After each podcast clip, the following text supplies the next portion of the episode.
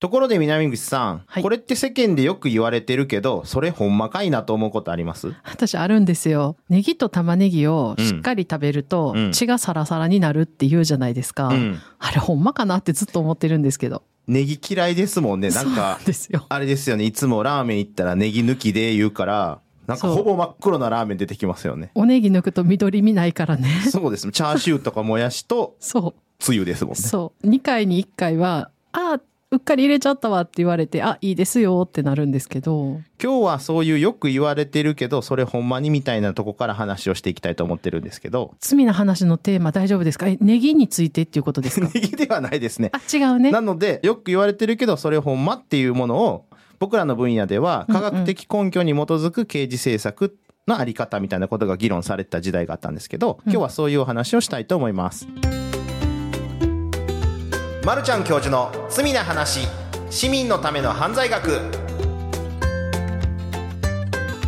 刑事政策犯罪学を専門とする立正大学教授で一般社団法人刑事司法未来の丸山康弘です。同じく刑事司法未来の南口文です。このトーク番組は一般社団法人刑事司法未来が送るこれまでとは異なった視点から罪と罰を考えるものですニュースでは聞けない犯罪学刑事政策の話について分かりやすく解説をしていきますお堅いテーマですがなるべく親しみやすい形でお伝えできればと思います。よろしくお願いします。よろしくお願いします。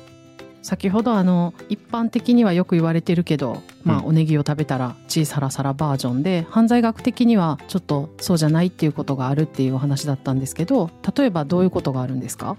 いろいろトピック的にはあるんですけど例えば一般的によくお話ししたりあの、うん。学生に言ったらびっくりするのが、うん反省させると再犯増えるって言われたりするんですよね。一般的にはやっぱり何かしてはいけないことをしたらしっかり反省して次しないようにしようって思いますよね、うん。逆ってことですか？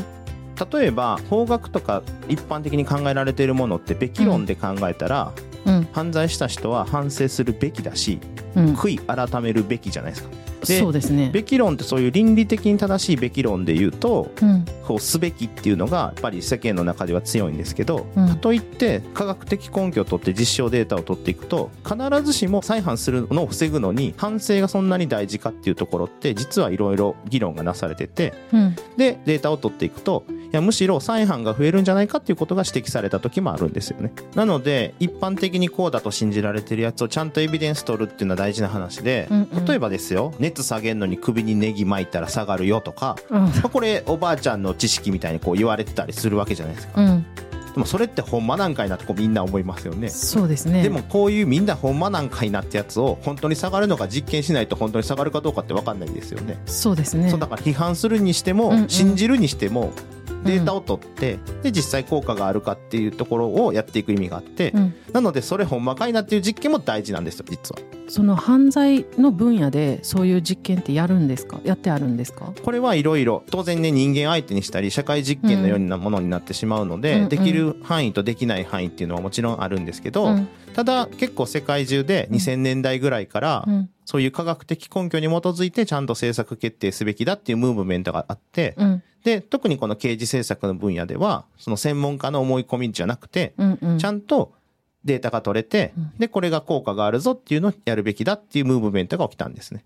それ何か分かりやすいこういうのがあるぞっていうのってありますか？あるんですけど、ん。じゃあその前に、うんそもそもさっきからなんか繰り返しているエビデンスに基づくってエビデンスってなんやねんっていうところからちょっと説明していきたいなと思うんですね。でよくほらいろんな人がねそれってエビデンスあるんですかとかネット上で言われたりするやつあるじゃないですか。はいで世の中にエビデンスは絶対あるんです。はいがそのレベルがうん果てしなく低いやつと、うんむちゃむちゃいいやつとうんの差の問題であってエビデンスがないことなんかほぼないわけですね世の中に。根拠ってことですよね。そうですね。それエビデンスあるんですかって全部にエビデンスはあるんです。が、うん。そのレベルが著しく違くて、うんうん。で、まあいろんな分け方あるんですけど、うん。まあ、よく言われてるのがエビデンスって6種類に分けるんですね。うんうん。で、レベル6からレベル1まであって、うん。まあレベル1の方が高いんですけど、なんかレベルって言われると数字が上がっていく方が高そうですけど、そうですね。レベル6が一番低くて、うん。レベル1が一番高いって言われてるんですけど、うん。これちょっと順にお話ししていきますね。はいで、まず一番低いって言われているレベル6っていうのは、うんまあ世の中でよく言われてたり、専門家の先生とか、うん名高い先生がうん言う意見。これがレベル6です。名高い先生の意見も世間と一緒なんですね。そうですね。だから、その人がデータを取って言うんじゃなくて、うんうん。こうなはずだとか、あ、なるほど。こう考えるとかって言ってる専門家の先生が言うやつがレベル6ですうね。んうん。で、その次にレベル5って言われるやつが、まあ、事例研究とか言われるやつなんですけど、うんまあ、実際こういう事例がありました。うん。なので、例えば監視カメラで一つの犯罪が防げましたとか、こういう事例がありました。うんただそれ事例があっただけなんで、うんなんなら防げなかった事例の方がもしかしたら圧倒的に多いかもしれないわけじゃないですか。ああ、なるほど。例えばこの通りでうんカメラを映したことにより、うん。窃盗がうん防げましたとか言ったら、防げてない件数がうん999個あって、防げたやつが1個あって、うんじゃあ1000件のうち999個防げてなかったらう、んうん。効果があるとは言いにくいですよね。あ、効果があったよっていう事例があったぞっていうのがレベル5ってことですね。レベル5です。こういうことが実際にありました。これがレベル5です。うんうん。で、レベル4が多分ここから急激にエビデンスとしてのレベル上がってるって感じると思うんですけど、うんこれコホート研究って言われたりとか、まあ、うんコホートって前向きも後ろ向きもあるんですけど、うんこのレベル4で言ってるのは、いわゆるこう、後ろ向き研究って言われるやつで、うん。すでにもう起きたことを後から検証するってやつですね。うん。で、ここもうちょっとわかりやすく言うと、例えばですよ、実際この研究があってうん、これを具体的な数字を言うんじゃなくて、例えば、犯罪の経験がある100人と、うん。全くしたことない100人。もうこれ起きた後の話ですよね。うんうんで、今からこの100人100人に、うん。子供の頃に虐待経験ありますか、うん。なるほど。聞いてみると。うんうん。で、その数字として適当に言いますけど、犯罪をやった100人の方は、82人が虐待経験があります、子供の頃に。うん。で、犯罪をしたことのない人の100人に聞いたら、28人でしたとか。うんうん。じゃあ、ここからわかるのは、虐待経験があった人が犯罪をする傾向が、可能性があるっていうことをデータとして言ったりできると思うんですけど、これって後ろ向き研究って言われるやつで、もうすでに起きたことを後からこう振り返ってうん調査する。これがレベル4です。はい。で、レベル3は、もう今ので、なんとなくピンと来られてると思うんですけど、うん前向き研究っつって、うん。これからこのプログラムをやる人、うん。で、やらない人、二つに分けて、うんじゃあ、この効果を1年後に見ましょうかとか、うん3年後に見ましょうかとか。で、そのプログラムが効果があるかどうかをこれから実証研究というか、データを取って検証すると。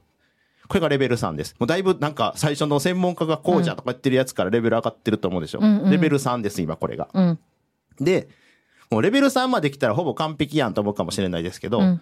さらにレベル上がこれをうん。ランダマイズでやるとレベル2に上がるんですよ。なるほど。で、今ちょっと頭の中で混乱されてると思うんですけど、うんもう目の前でそういう表情されてるんで、おそらくこれ聞いてる人もハテナがいっぱい飛んでると思うんですけど、うん。例えばこれレベル3って、ちょっと具体例挙げていきますね。僕がアメリカ生活を経験したことにより、うん。みんな英語がペラペラになんでっていうワークブック作ったとするでしょ。うんうん。で、これ目の前の例えば100人参加している講演で、うん。前半分の人には僕がこのペラペラになるぜブックあげますと。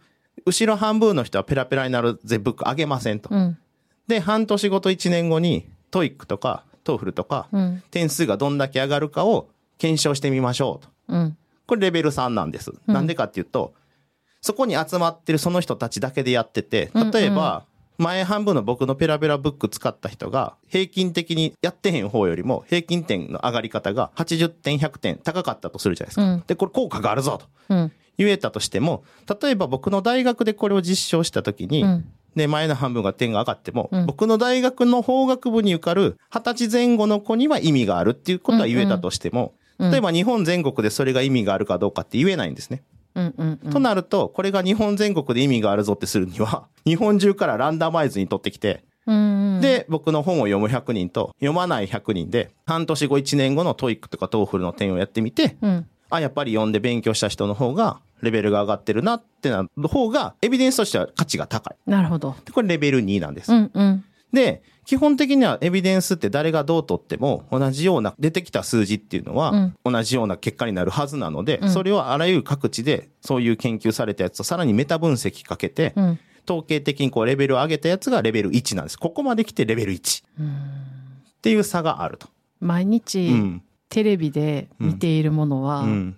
結構な確率でうんレベル6なんやなってってい今思いう気がますした。るでしょ。あらゆるところで、まあもちろんね、そのレベル6で話される前に、あ、そうですよね。レベル2、研究レベル1のうんうん研究をされて話されてる人もいますけど、うんうんうんただ、あそういう、そういう分野でそういう先生がやってるならいいんですけど、こと、まあ、刑事司法に関する場面っていうのは、うんそういうさっきも言った通り、大々的に実験できないものもありますよね。そうですね。そうなると結構こう、あるべきだとか、こうすべきだ論が先行しがちで、うん。で、そのすべきだ論でやってしまうと、実際にはそういう結果が起きないっていうことがあって、うんで、こういうのって、さっきのレベルを上げていくのが大事っていうのは、うん疫学とか、まあ、うん医学の分野では当たり前のことだったりするんですよね。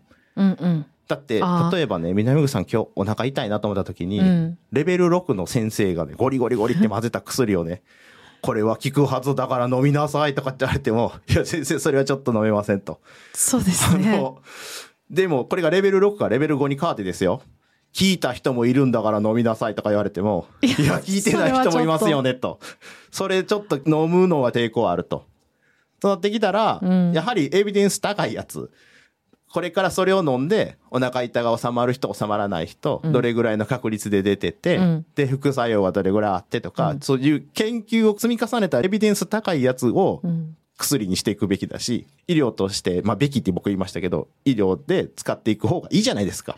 歴史的にそういうふうに進歩してますよね。だってあらゆるものがでしょ？うん、で今のお薬の話も、うん。昔は多分村のそういう薬師的な方がうん。ゴリゴリやったやつを飲んでましたよね、きっと。でしょでも今私が育った時代はもう多分そういう疫学的なちゃんうんと研究をして、うん。それこそ日本は厳しいとかいろいろ言われてて、うん。その OK が出てどうぞっていうものを私飲んでるじゃないですか、うん。だからよく考えてみたら確かに当たり前っていうか。でしょ？うん。で、これをもっと政策の実現の場面で使うべきだってことがやっぱり言われるようになってきて、うんうんで、この刑事政策の分野とかでも、うんより効果的に再犯を防ぐのにはこういうプログラムなり、こういう取り組みが減らす効果が出てるので、こういうふうにやりましょう。べき論ではなくて、うんうん効果があるやつをやりましょうって言われるような時代が来たんですよね。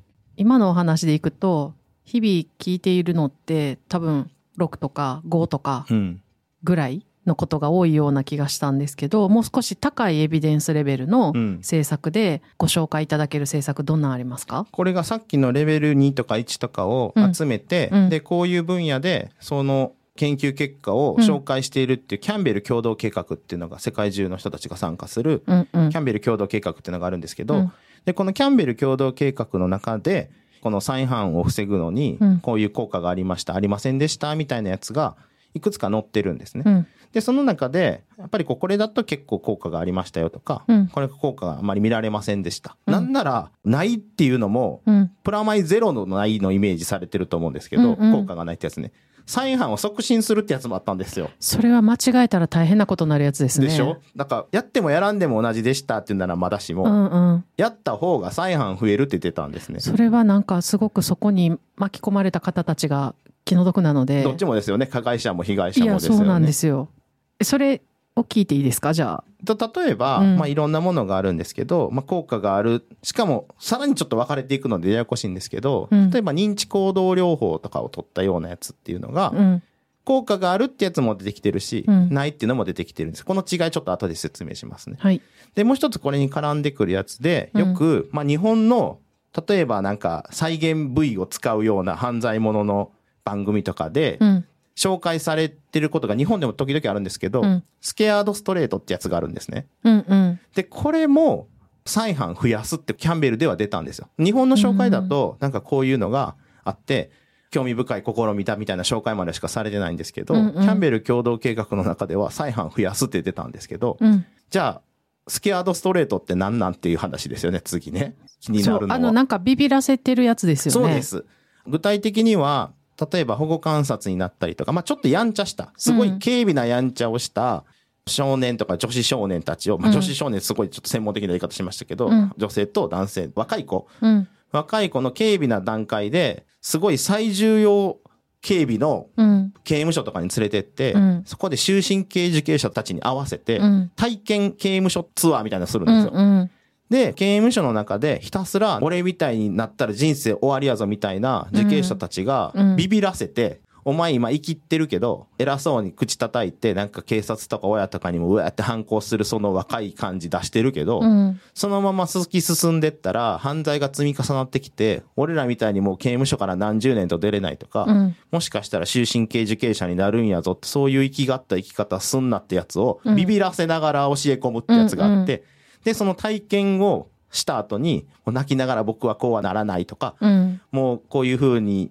ならない人生を選びますとかって言わせて、うん。で、刑務所体験をさせることで、自分のこの行動を続けることで、うん。その先にある姿を見せてうん。ビビらせるっていうプログラムがう、ん。スケアードストレートってやつうなんですね。んうん。なんかすごい言い方あれですけど、うん。感動的というか、うん。あの、すごい一生懸命生きがってたうん。若い人たちが、なんかもう真っ青な顔して、うん僕はもっと真っ当に生きるみたいなことを言ってる番組をうん見たことがあると思いま。ありますすよね。紹介されてると思う。あ、ちょっと、もうちょっとだけ解説すると、スケアードストレート自体はそういうのを想像させて、こういう風になるぜってやつの総称なんで、別にこう刑務所体験だけを指すんじゃなくて、うんうん例えばほら、あの、小学校とかで、うん。交通事故のスタントマンが来て、うん。自転車こんな乗り方してたら車に当たったら大変だよとかっていうのをスタントマンの人がゴロゴロゴロとかって、ああいうのもスケアードストレートとかって言われたりするんですけど、まあそういうなんかショック療法ですね。ショック療法でなんとかしようってやつ。そもそもあれですよね。免許取るときもそういう系ですよね。そうですね。うんうん。で、この場面では、刑事司法の場面で、キャンベル共同計画で、このスケアードストレートがどんな結果があるかっていうのを出したところ、うん。なんと、そのプログラムをやった少年とやらない少年で、うん数年後の再犯の発生を見ると、プログラムをやった方が再犯率が高かったんですね。プラマイゼロじゃないんですよ。高いんですよ。その原因の研究とかもあるんですか？これはいろいろさらにこう進んでいくんです。さっきのね、うんちょっと思い出してもらいたいのが、認知行動療法のうん。うまくいってるやつといかなかったやつってあったって言ったと思うんですけど、うんうん。例えば、認知行動療法ってトライとエラーを繰り返しながら、ね、自分のこの行動パターンを変えていくっていうようなことをやっていく。簡単に言うとですよ。はい。の中で、そのうまくいったといかへんかったやつの差ってどこにあったかっていうと、うん心に訴えて、うんあなたの考え方が間違ってるんですとか、うん常に被害者のことを考えて悔い改めるべきですっていうような、心に訴えてあなたの考えが間違ってますよってやってるプログラムは、うんどっちかというとマイナス評価。うんいい結果が出なかった。で、その人の心の問題じゃなくて、まあそこも考えてることもなんとかしたいっちゃ本音でしょうけど、うんそんなことよりも、その人の生活パターン変えるとか、うん。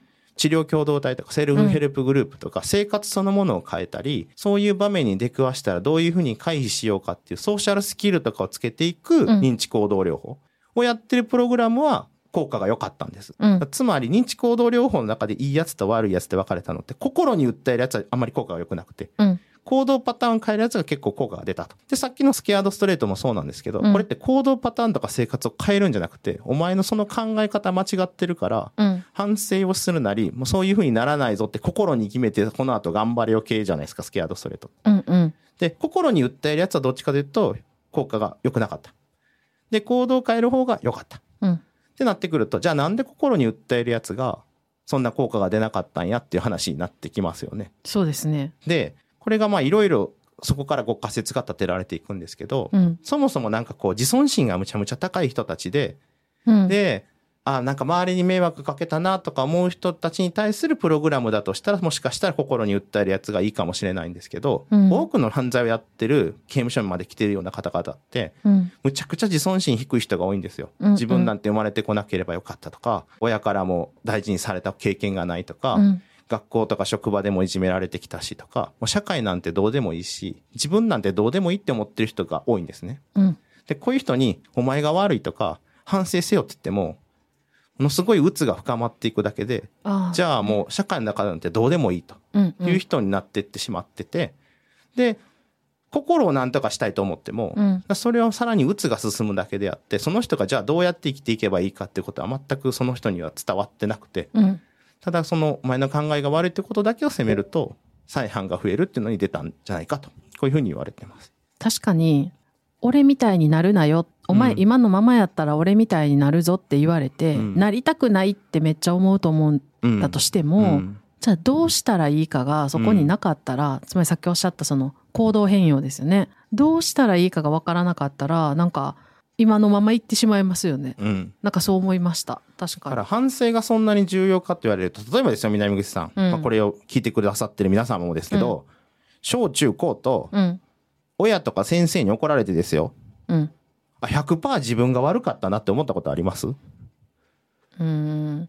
なんか、親が聞いてたら申し訳ないですけど、あんまないかな。でしょ？うん。いや、あのですね、ここだけ見て怒らないでくださいとか、今回の事例は確かに自分がこういう日があるかもしれませんけど、ここに至るにはこういう経緯がありましてとか、例えば喧嘩で叩いてしまったとか、何叩いてんの？謝りなさいって。まあ確かにこう叩いてこれはうん悪かろうと。うん。これに対しては悪いなって思いがあっても、その至る理由があったりとか、いろいろ事情がね。でしょ？先生に怒られた時も、いや、もう100ゼロで自分が100%悪くて、完全に謝らせていただきますとか、人生であんまりないでしょそれはね、はっきり言って先生に限定するとねうん、一、回もない、ないでしょない。っっていうのが、これは言ったらまあ、怒られる方もいるかもしれないですけど、犯罪が起こる場面でも、うん。まあもちろん100ゼロの場合もあります。全く非がなくんうん巻き込まれるっていう時もあるんですけど、で、これは別に被害者が悪いっていう話でもないくて、うん。まあ、その被害者との関係ではなくて、また全然別の理由でも、その人がそうねそうやってしまった理由っていうのがあって、うん。で、これを聞いてほしいとか、身勝手なこと言うなよって思いもあると思うんですけど、でも、身勝手なりに事情はああっる。て、ね。で、それを聞いて、うんで、初めて理解されてから、それこそさっき言った反省とか、うん生き直しっていうのが始まるんですけど、うん海外の事件っていうのはもちろんそんなことを甘えてんなとか、うん。何を言ってるんだとかって言うと全部遮断されるんで、うんその人たちが言いたいこととか何もどこでも実は言う場面がなくて、警察も裁判もなんなら刑務所行っても自分の思いとかいう、身勝手なやつもいますよ。身勝手な人もいるけど、それを全部なんかこう自分の思いとかが言えて初めてそこから次の理解が進んで、あ、被害者に悪いことをしたなとかっていうのが進んでいくんですけど、もっと手前で、うんいや自分にも言いたいことがあるってところで止められながらも、お前が悪い。だから、先生に怒られながら全く、いや、自分だけが100じゃない気がするんだけどなと思いながら、反省文をひたすら書かされてるようなもんですね。ってことですよね。うんだから、心に響かせることとか、反省しなさいって言われる段階って、結構、今の話だとかなり前の段階から言われるから、うん。実際にはその人がじゃあどんな風に自分の人生を変えていくかっていうことにはつながってないっていうことなんですよね、きっとね。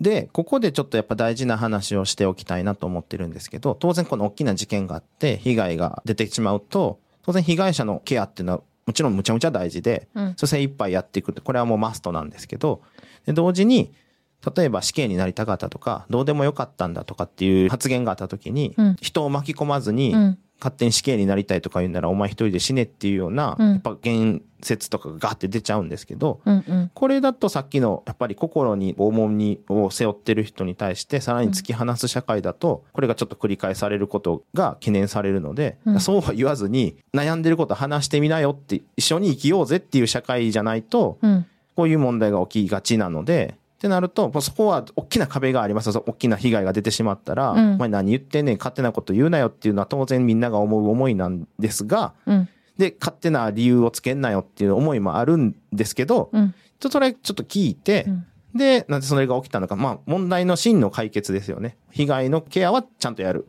うん。けど、そういう問題が起きてしまったことはなんでかっていうことをよくみんなが理解して、もうそういうことが起きないようにしようっていう社会を目指したいなと思って今日のお話をしていました。